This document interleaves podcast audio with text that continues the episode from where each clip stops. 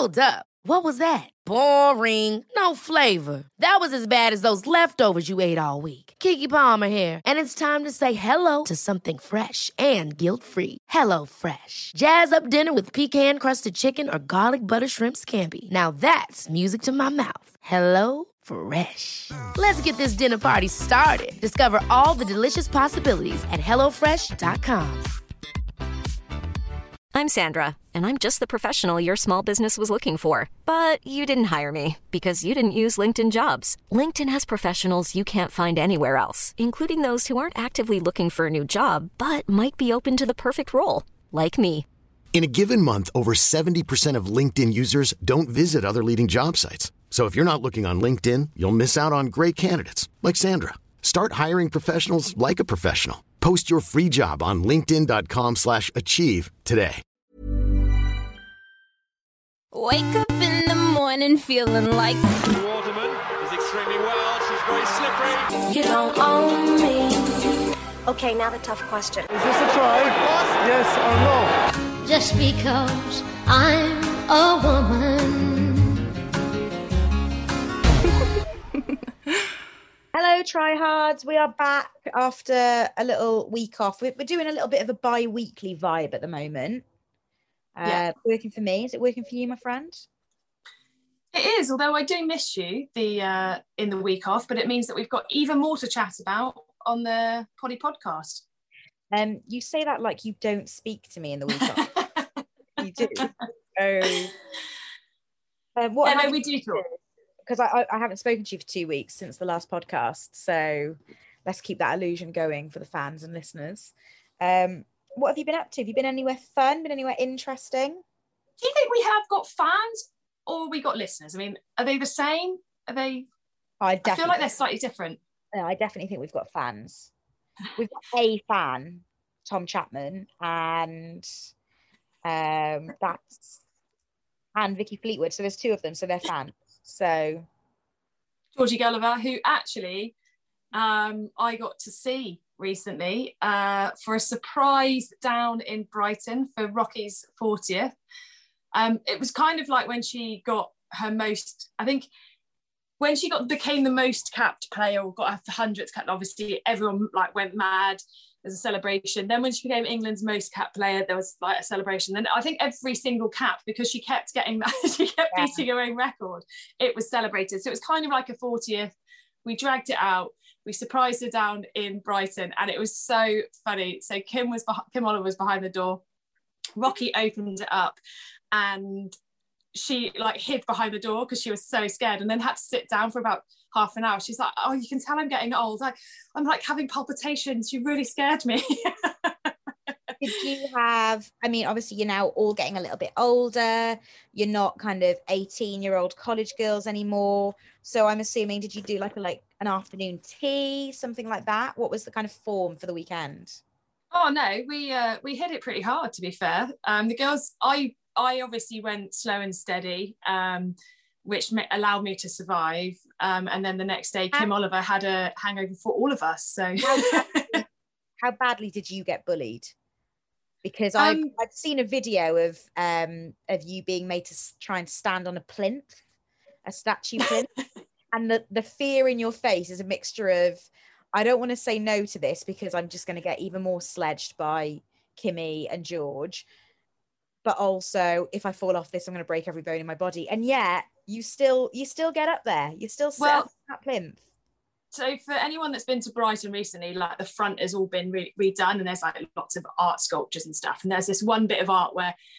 yeah, there's all these pillars. And before I knew it, Rocky and I think Chloe had got hold of my feet and were basically line out lifting me from my toes um, up onto this plinth, which they were like, pull yourself up because it was a funny shape at the top. So I had to kind of like edge my way over, but realised that I definitely don't have any upper body strength. And afterwards, George was like, I'm just so pleased we've all got bingo wings now. I was like, know, when Anyway. um, so George sent me the video, and do you know what my response was? no. Nolly looks so much like her mum. She was like, "Yeah, what was it- all weekend." So when we were trying to work out when we left, obviously it was it had been amazing weather, but then that day it was raining on the way down. And we were just about heading out, heading out. So we'd had a few drinks at home. We thought we'd go down and have a few drinks, find a couple of bars, get some dinner. Um, George absolutely smashed it with her, her choice of food. Um, it was like a pub, Japanesey, Koreany thing, really lovely. Um, anyway, um, we we were all deciding whether to take coats, and instantly I was like, "Of course, I'm taking a jacket. Like it's raining," and I was like we're all in our mid 30s and beyond. Like, why are we debating whether it was honestly, like you said, what were we like? We, it was like we'd all decided we were teenagers again and we could go out in whatever we were wearing, which obviously was just like a, a shirt and jeans. It wasn't like tiny dresses like I used to wear at 18. But um, yeah, I was like straight away got my uh, my waterproof. George got hers, Kim got hers, and Rocky didn't have one. So we were staying in an Airbnb. Um, and so she borrowed the purses from the Airbnb. Nice. so we ended up in all different coloured waterproofs. So I was like, there's nothing more um, that says we're kind of late 30s than going out with a waterproof on. like going on a diamond coach trip somewhat. it was such a great weekend.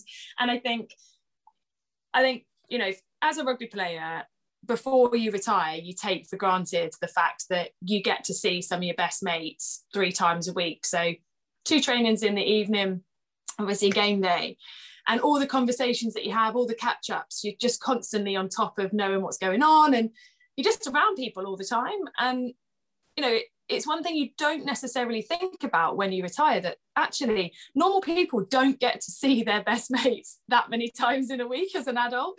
Um, so after all the lockdown and after everything that's happened, just to be able to spend time with the girls was so much fun. And um, I highly recommend it that anybody, if you get the chance, I know the rules are all a bit all over the place still, but if you get the chance, make sure that you spend time with your friends because honestly, it's a yeah, it was a dream.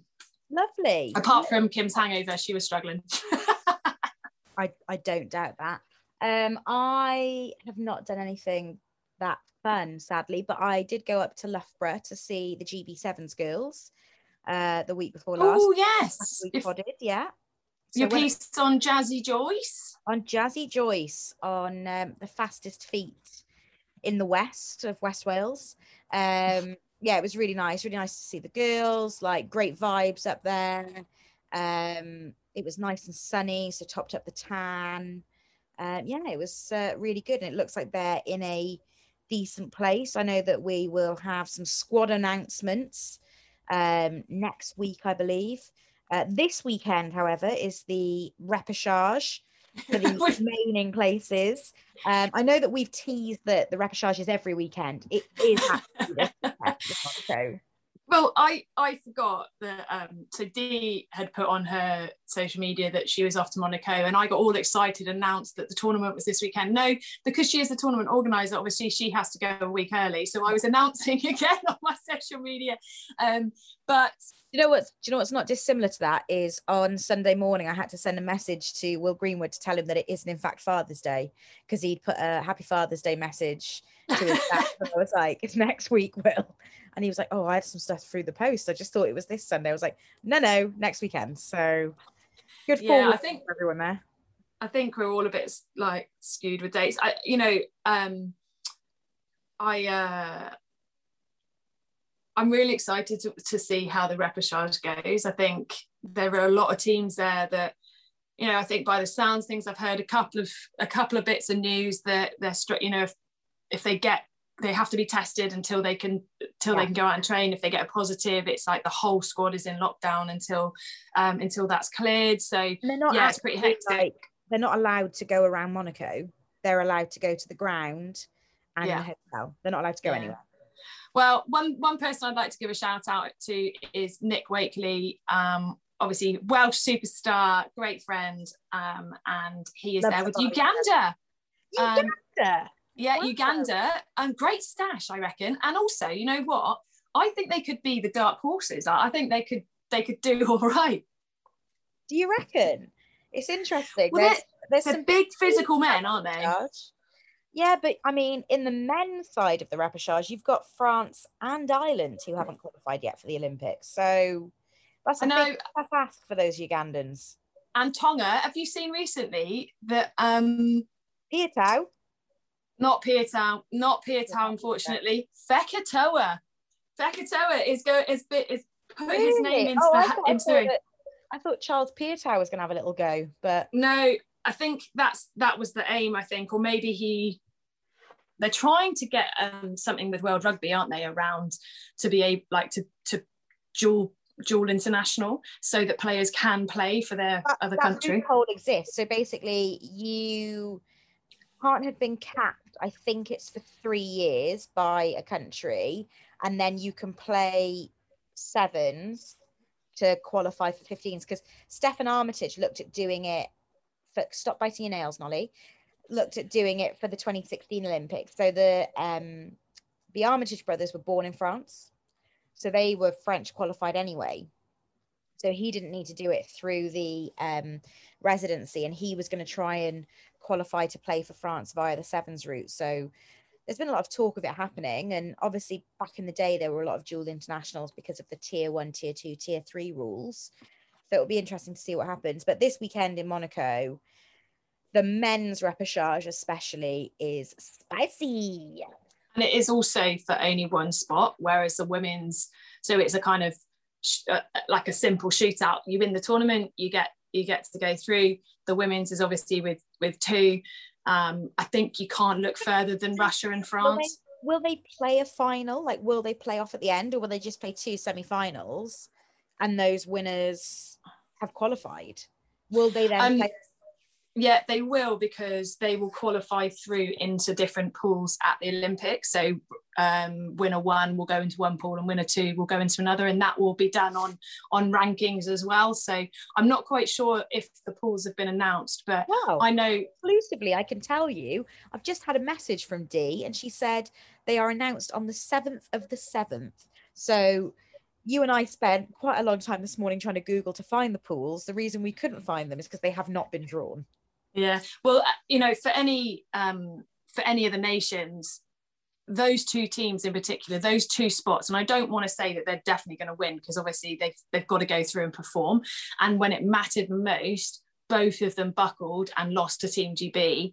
So Team GB got the spot from Europe. So it's going to be interesting to see how they perform. And actually, going back to the repechage in 2016, it was a shootout. The, the winner for for the tournament, it was over in Ireland um, got the last spot, and Spain went above over anyone's expectations and beat Russia in the final. So I think it's going to be interesting because that pressure gauge and those, you know, France has been have been at tournaments. Russia went to um, a tournament not so long ago and they looked absolutely flying. They were just in like they played at, at the Europeans the week last week.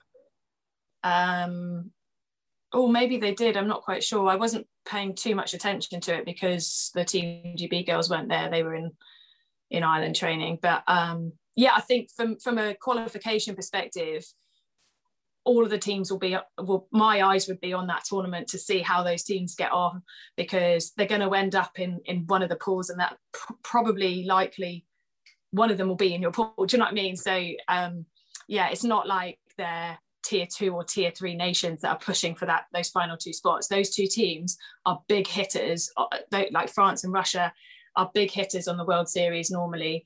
Um, get to get to semi-finals regularly, so they are massive teams to be watching out for. One thing I was quite interested to hear your take on is the European teams have actually all been getting quite a lot of game time under their belt. We know that GB7s went over to Ireland to go and train. There was that um, St George's Park competition with the French and the Irish. There's obviously been a European event last weekend in Lisbon, and now the repechage, which obviously does include some non European teams. But these European teams have got quite a lot of game time under their belt. Whereas tournament favourites, gold medalists from four years ago, and the Black Ferns, who've won everything since, haven't had a huge amount of of competition outside of their countries. Is there a chance they're going to come into this undercooked? Uh, it's interesting. So Australia toured New Zealand and they played in um, a three day tournament where they played. Um, I watched some highlights and they they looked on form. Um, it was interesting because obviously some of the uh, Australia won a couple, but I think it wasn't the first string team that were going out for the Black Ferns. Um, oh my god in one of the one of the highlights michaela blyde absolutely smoked someone it's like, oh my god, oh, they and they look or good. everything look, she knows. So yeah, yeah. they look really good to be fair. Um, but actually, on their social media, they've just announced that they are going over to the Oceania Sevens, which I'm assuming is including Fiji possibly. Um, it will be. Um, I'm not quite sure the teams there, so they will be travelling and playing. Um, I think the one thing about New Zealand is it doesn't matter what opposition they play; they still play like themselves. So it, as long as they're drilled, as long you know, it does it does change when you've got different defenses in front of you. Um, but yeah, had, what has from the outside looking in has looked like a really large training squad as part of their sevens program. And I wonder if they extended that knowing that they weren't going to get to play outside of New Zealand. And actually, if they could make a training squad a really high quality, you've got that much more competition to play into team stuff as well. Yeah, and, and looking at the um when they played Australia, some of the young girls and the highlights, you know, um, it was brilliant because Rikki Swannell was um, commentating on it. And uh, she said that they looked in good form. Both teams looked a little bit rusty, um, but once they got into it, they were like, they were class. And and it was good to see some of the younger players and seeing on the senior girls social medias you know pictures of like these 18 year old girls that were just yeah. carving up. And i think i can't remember which player i messaged. I think it might have been um gossi just said you know it's just unfair. You're literally completely just keep producing all these talented players. But i think you know what one thing else that's come out of new zealand that's really positive is um they're kind of they they don't have a massive club program, but they do have the Farmer Para Cup. Farah Palmer Cup. um, They have that, and it's just been announced that all of it will be televised with one of the games um, on free to air each round. And I think, you know, just stepping away from sevens, it's so important that in New Zealand they build a hype on TV and exposure to the girls, not just for the girls themselves to bring out, you know, these talented women and get them to be their names to be known, but just to get women's rugby on the radar for for the for the community, knowing that the World Cup, because every game they're going to be talking about World Cup, aren't they? So it's a really brilliant way to keep it on people's uh, on people's radars.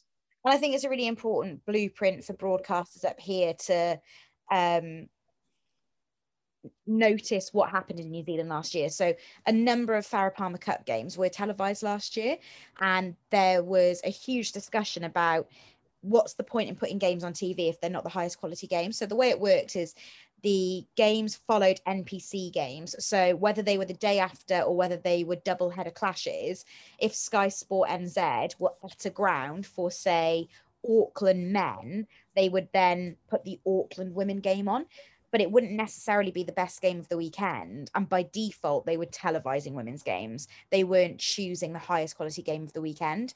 And there was a lot of chat that more often than not, it was ending up as games that you wouldn't have picked, and it wasn't great as a showcase.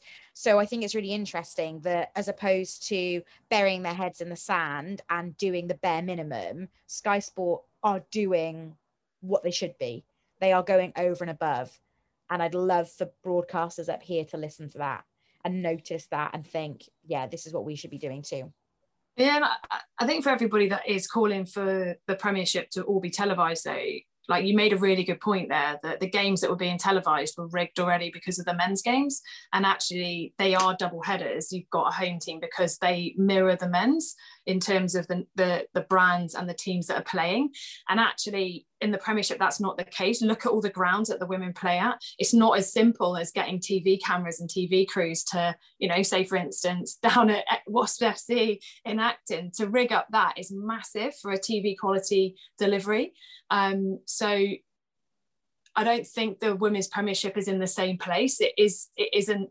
You know, the Farmer Farah Palmer Cup is like a regional based um, tournament. It's not a premiership, so it's a slightly different structure. And I, I, don't agree with televising all games in our premiership yet. I, you know, it would be great, but you've got to look at kickoff times. They're all coming in at the same time. You you're already disband. You're already splitting up the um, the coverage and i think being able to to have it consistently on one platform that's how you grow that's how you grow it so people yeah. know where to go and they can keep you know you keep just building it and actually putting it out on england rugby youtube having spoken to nathan middleton who works at the rfu who's been delivering all of this he said that the amount of traffic they've been picking up by putting it onto the Facebook page and the YouTube channel, like organically, has been amazing.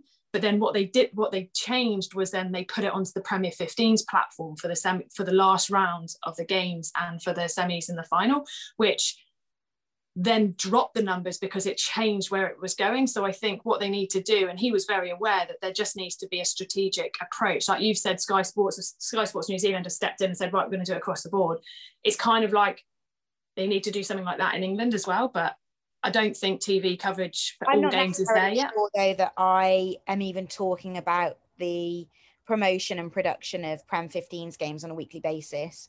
We've rehashed this time and again the Six Nations coverage was not good enough. It was hidden. Yeah. It was it was in places that it was impossible to find.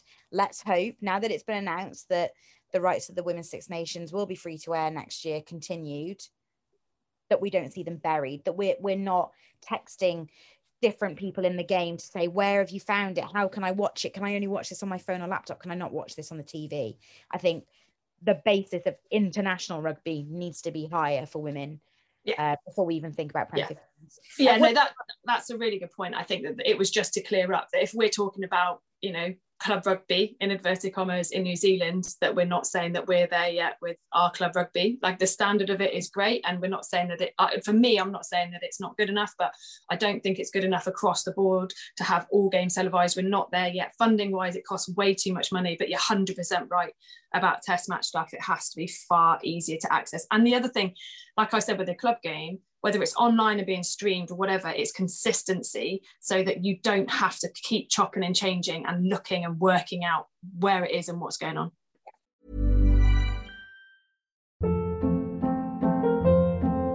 Hold up. What was that? Boring. No flavor. That was as bad as those leftovers you ate all week. Keke Palmer here, and it's time to say hello to something fresh and guilt-free. Hello Fresh. Jazz up dinner with pecan-crusted chicken or garlic butter shrimp scampi. Now that's music to my mouth. Hello Fresh. Let's get this dinner party started. Discover all the delicious possibilities at hellofresh.com.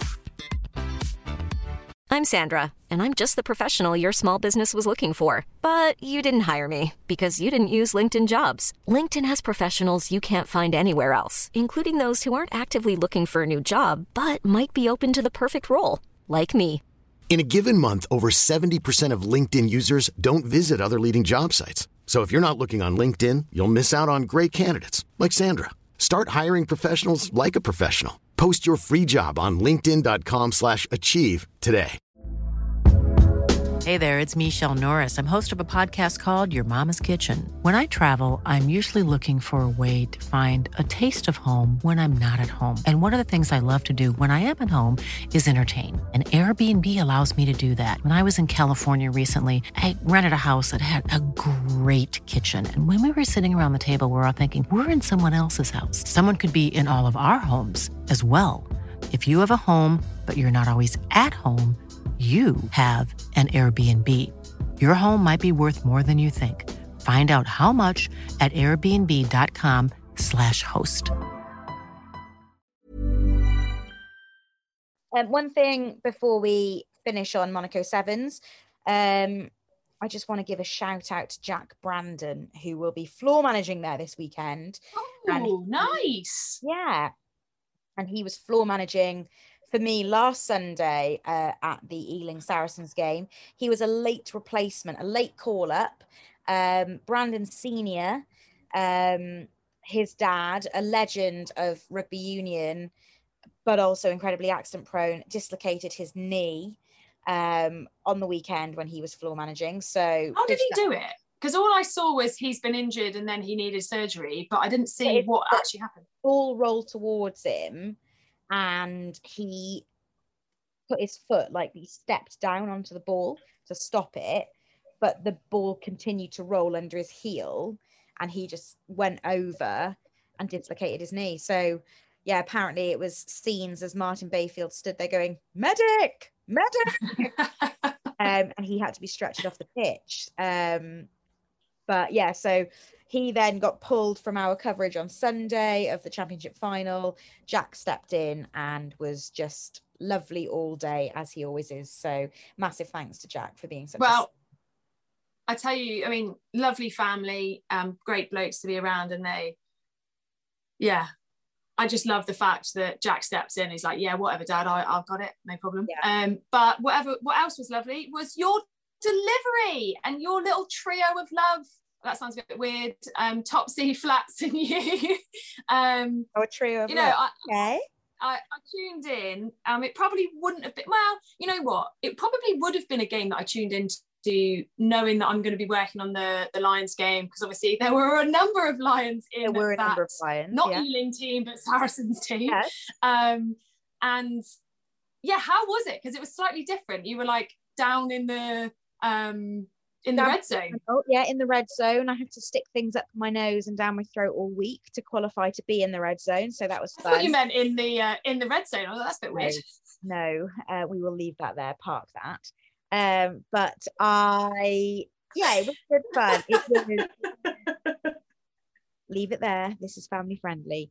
Um, it was so hot down there. It was absolutely disgusting. Now I've covered Dubai Sevens multiple times, Sydney Sevens in Parramatta, where it was disgustingly hot. But this was something else because we're just not built for it in the UK. We're not ready for that kind of heat. And those artificial pitches are just so punishing. For those, I mean, most people will be aware the black rubber crumb that you see on an artificial pitch, the stuff that gets everywhere, all in your car, all in your shoes, etc. When you play, all in your pants as well. yeah, literally everywhere. It's recycled car tires. So you think when you watch the Formula One and they talk about the heat coming off the tires, it's just like soaking it up. And it was 30 Mate. degrees and it was probably 50 degrees down on that pitch. Mate, my last proper rugby that was just a sevens tournament with Wasps was at Ealing. So it was a sevens tournament and it topped over 35 degrees. It was the hottest day of the year two years ago. I I, I, I've n- I've never been so hot in my whole entire life, and I was so unfit. I hadn't trained. I was so much older than everybody else. It was awful. Um, and being relatively fair skinned, it was pretty brutal. So I know exactly how you feel. Um, but yeah, I thought you did a brilliant job, and you were um, you seem to be besties with uh, Kelly Brown. yeah. Ledge that is Kelly Brown. Yeah. He um I spent a lot of time just asking him to like give me things to talk about on air. So it was like being a little mole. It was really nice. And um yeah, it was it was just really good fun and it was um obviously very one-sided on the day. But I think I, I'm not sure Ealing will be that disappointed from the perspective of it's not a case that they played the team that dropped down for them from the Prem based on performance relegation. They are playing a top four team in Europe. That, that's exactly what Ben Ward called it. And Mark McCall turned around in the week when he did his interview with Drico and said, We're treating this like a European Cup final. Now, if I played for Ealing, I'd have gone down in that warm up. Whoa, that's I understand. You know what though? God, like, no I thanks. um, it's interesting, isn't it? Though, because I was thinking the whole way through the game. Imagine that. Well, who was the number four? Ah, for Ealing, he was so chopsy. He was like getting into everyone. Like, start, like first two minutes was like chops into Owen Farrell, then like late hit. Um, I think it was uh, Billy Vunipola. Like, it's just like loving being an absolute nose. And um, I was also thinking, you know, for some of those lads, I I, I, I don't know the Indian boys' names, which I apologise. Um, but the 15 was class. Some of his defence was absolutely outstanding, and some of his life. But for them, they're in the few weeks they'll be watching those men play against the Springboks in a Lion series, and they can say that they've played against them. Like, how cool is that? To you know, for some of them, their heroes will be would, would have been on the field against them, and it was. It's also an interesting dynamic because when um, those boys are like getting stuck into the Sarries guys, I was like, the Sarries boys can't win because if they go back at them, then they're arrogant and they're but if they don't say anything then they're arrogant and they're like do you know what I mean? It's like so brutal. about Jamie George at Richmond had got pledged by the Richmond front row. And I was talking to Kelly about so, so today, Joe so Jamie. Jamie, and I said, like, it's you know, from Jamie's perspective, like, what can you do? Like, what you're not going to get into an argument with somebody who you know, then I also don't get from a front row perspective, I don't get it because you're scrummaging against Saracens. You're going to be on skates the whole game. You're literally going to be marching backwards for the entire match. Like you are moonwalking your way through 80 minutes. but you're like chopsing off to their front row of Lion players. Very, very odd. My my highlight for it though, and I think the the thing that kind of really cemented the realization that they are there were superstars on show there on on Sunday and and the Saracens boys, it was only ever going to be one way traffic because of the standard of those players. But um, obviously, I was down in the red zone around the benches, and a load of the Ealing non playing squad members were down there. Um, kind of, you know, players who were perhaps additionally reserved for the game and stuff like that. So pre match, they were milling around in their tracksuits. I couldn't have told you who any of them were. They were, you know, these are all boys who have played a couple of championship games. They're not even like first team e- Ealing boys. And I realized the star status of of international players and, and Lions players, even to them when Brian O'Driscoll came down. So I was working for Brian O'Driscoll and Craig Dawes production company on Saturday, on Sunday, and um, and they were there. And Drico came down, and these boys were like, "Is that is that Brian O'Driscoll?" And I could hear them, and you could tell there was this like, can I ask him for a photo? Like, what do we do? And I that was the moment where I thought, this is a huge occasion for these boys, and perhaps it wasn't fair on Ealing this season. They are a Premiership team in waiting. They've made big strides. They want to go up. If they were playing a Worcester or a Newcastle in a double header final, it possibly could be a very different story for them. But when you're playing a team like Saracens, there is just you're playing you're playing the team that's won everything. Like so, it's when people are saying, "Oh, there was a few tweets," and from people that are like pretty, pretty in it with rugby, um, and they they're saying, "Oh, you could see the disparity," and I'm like, "What between the top of the Premiership and the top of the Championship? Of course you would." Like, it like you say, it's it it isn't the normal route of what would happen in terms of bottom and top. Like that that gap is far closer than top and top. Like of course yeah, otherwise what otherwise the premiership isn't doing it right. No, exactly. um, and it's not even the top of the premiership it's also the top of europe. So you've got this step up again. Um, well, that's yeah, what Ben Ward described it as. Um, I listened to he he'd done a podcast with our friend Ben Gulliver, and he talked about the fact that you've kind of got the Premiership is tiered within itself. So you've probably got the bottom four, five teams of Premiership teams, and then you kind of go into this like European bracket, and then you've got your internationals, and then you've got your Lions players, which are the cream of the crop, playing at those top teams in that league. So yeah, how how you get a team up for the game at the StoneX this weekend, and the one thing I think that's going to be difficult that I can't see that any of those Lions boys won't play because they want game time before they join up with the rest of the squad who have joined up in Jersey already. But also, if you're someone like Billy Vunipola who isn't selected for the Lions, we've already seen Sam Simmonds go down once last week. You are the next cab on the rank and you want to be playing. It doesn't matter who you're playing against. You want to be playing rugby, showing he looked great on the weekend. He looks really well conditioned for a change. And you want to be on the radar so that if somebody goes down, Sam Simmonds will play another two weeks of rugby, oh. hopefully for Exeter, in the back of your mind, you're thinking, I have to be fit and ready. I have to oh, be. Mate, Billy Vunipola off the back of a scrum that was basically doing whatever it wanted, running from from the base to the number 10. I wouldn't have even attempted to tackle him. Like he's just Mate, been like imagine like pitch side, the noise he makes when he hits people. Like you can you know, you know, like when you um you jump onto an old sofa and the cushions go like poof. That's the noise the players were making. Like it was horrible. Like it, you could hear the air leaving people's bodies. And he, oh. and he and he also and, and, again, my best friend Kelly Brown and I were chatting post match, um, you know, socially, casually because we're just best mates, and we were talking about Billy and he had possibly lost a little bit of of what had made him Billy earlier this season, whether that was lack of game time, poor conditioning, maybe not feeling. I don't think he plays as well for England as he does for Saracens personally, but he has this thing. I've always thought, and having watched Billy from a really young age, because obviously he is actually Welsh, is that he um he's got this weird thing when he's playing well, he looks unbalanced when he runs because he's got so much movement in his hips. Like he looks like he's going to topple, but it's because he's he's very squat and low to the ground when he runs and, and he has got this amazing motion through his midsection and his hips and he and he is a bit of a dancing jinking player even for somebody of that size. And he is massive. He's what like he's 185 kegs or something sick like that. 185 I don't know. I don't know. What is I, that? don't know. I think probably maybe 120 kilos 130 No, he's kilos. He's like, yeah, he's like 135. I swear Kelly told me he's like yeah 185. I'm sticking to that.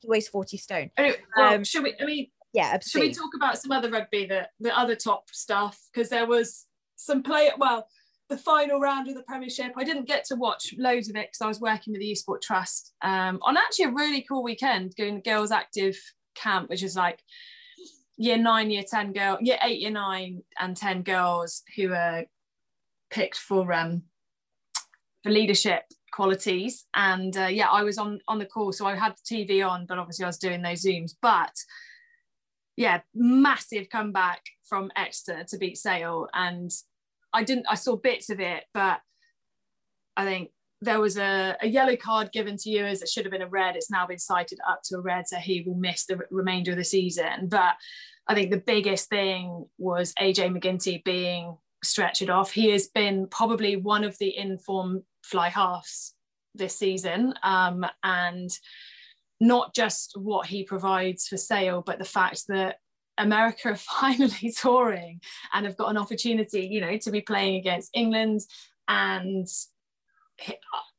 the the reports are saying he's not going to be fit, and I'm just gutted because when someone's so informed that they finally get to wear their country's colours at a stadium against a massive team and to like do you know what I mean? Like I just Yeah. think it was really really sad. So I'm gutted for him. Um but the the clash they've got this weekend and you're down there aren't you? Are you working on that one? So yeah, I'm in the truck for BT on Saturday. So um yeah, I didn't realize how late a kickoff it was because I want to go for dinner with Rory Lawson and Ben Kaiser in Cardiff afterwards. So five be kind to maybe, me. you could, maybe you Um, could pop in to see Big Sue on the way down she'd give you some lunch I'm going to Devon the week after, so maybe I'll go and see her then. Um, Right. But I, one thing I, I know that you wanted to talk about whilst we're talking about Exeter Sale, talking about Sale, is Marlon Yarde just got awarded the um like Premiership Community Award. Yeah, so each year um, the players are nominated for what they've been doing in the community, and Gallagher, the Gallagher one this this year went to Marlon, and so Ollie Thorley was nominated for stuff he did in the community in Gloucester, Jimmy Gopperth, um, and there was one other player, um, but he got it for the work he's done and voluntary stuff for Centrepoint, which is homeless charity Yeah. up in Manchester, and I saw bits and pieces going out on his social media, and they didn't just raise loads of money. He also spent quite a bit of time there, and they put together a whole load of like boxes and of um, clothes and items to support people that were were struggling. Um, and and actually, um, there's been some stuff with HSBC recently on um, the work they're doing providing bank accounts for homeless people because they and they've got they've done some social media stuff and it's absolutely brilliant as a video that I've reposted saying like because the stats are crazy um, with the amount of homeless people that there are in the UK and actually it's one of the reasons Just to pick up on that, that the HSBC campaign works hand in hand with Centrepoint and Shelter and the other homeless charities in the UK. So it's not a separate thing. If you are supporting those charities, this is something that HSBC are doing supplementary to them because, as I'm sure you were just about to say, the reality is that getting yourself out of homelessness is the issue. And if you don't have a fixed address, you can't have a bank account. So the HSBC program works with Centrepoint and Shelter. They provide the address, Centrepoint and Shelter, HSBC provide the bank account. So Yeah. even just things like being paid benefits, you don't pick up your giro in cash anymore. You it has to be paid digitally into a bank account. In terms of applying for jobs, you have to have a fixed abode more often than not. So this Bank is account to be there. paid. Yeah, so exactly. yeah So- the, the hashtag is hashtag vicious circle and that you've just said it's you can't have them without the other and it's time to break that and there was a re- like it's a pretty hard hitting video that they've posted so if you go onto hsbc uk but to, to do that but i just think it was really important because it's not something that a lot of people really realize. I genuinely didn't know the stats behind it and also why it's so hard to break that cycle. And um, yeah, I think like congratulations to to Marlon. Um, and so for his award, and then the other semi the other. I just want to add to that with regard to Centrepoint, it isn't just a Manchester based charity. I would implore people to go and look at Centrepoint's website. I um, share this on LinkedIn. I don't share it on like normal social media, but if um, at Christmas I don't send Christmas cards or gifts to any of my clients, I have a monthly donation to Centrepoint, which specifically supports. Oh, is that why I don't get a card? yeah uh, which specifically supports their um, support of homeless young people in the UK. So I have a very tangible donation. I know that my donation monthly will put the roof over a head and give a bed to a young homeless person in the UK. So I implore people to go and check Centrepoint out because they are an absolutely incredible charity uh, with what they do. And yeah, they're absolutely amazing. So I just wanted to add that in there. Also, did you know what Marlon Yarde's dad's name is? No. Scotland. Shut no. I swear on my life, his, his dad's name is Scotland Yard. Are you joking? I promise you, Marlon's dad is called Scotland Yard. Oh wow! I know, amazing. Well, t- I mean, talking about names, world class. Um, my niece still doesn't have a name. I'm hoping. I mean, we don't have the surnames that will create such a ridiculous name, but um, yeah, we're still waiting for little baby, little baby, something to be to be named. The baby. Um, yeah. Well, I was just going to talk about the other and actually links in nicely with what you were going to what you were talking about earlier about Harlequins. Um, the the the next semi final is Bears v Quins. Um, Quins had a good game at the weekend. Um, Bears had their game cancelled because um, of COVID, but they were awarded the four points, which meant that they kept their spot obviously i think they'd already qualified for a home semi-final anyway. Um, but you were saying something earlier about michael Lynagh's son. Oh gosh. So um, louis Lynagh scored a try on the weekend and it was on social media and michael congratulated his son and it just makes me feel so old. So i worked with michael at Sky over the years and went to his house to do a shoot many years ago. And Louis and the boys were literally playing with Lego and now he's scoring premiership tries. How? Well, they're saying that Jack Nowell and all the boys they still play with Lego. So hey, he can't. It might not have been that young. Let's talk about what the Exeter boys do in their spare time because we know what they're not doing: getting vaccines. On that note, um, oh. should we wrap this up for the week and see everybody in a fortnight, or maybe not? We'll see. Bye.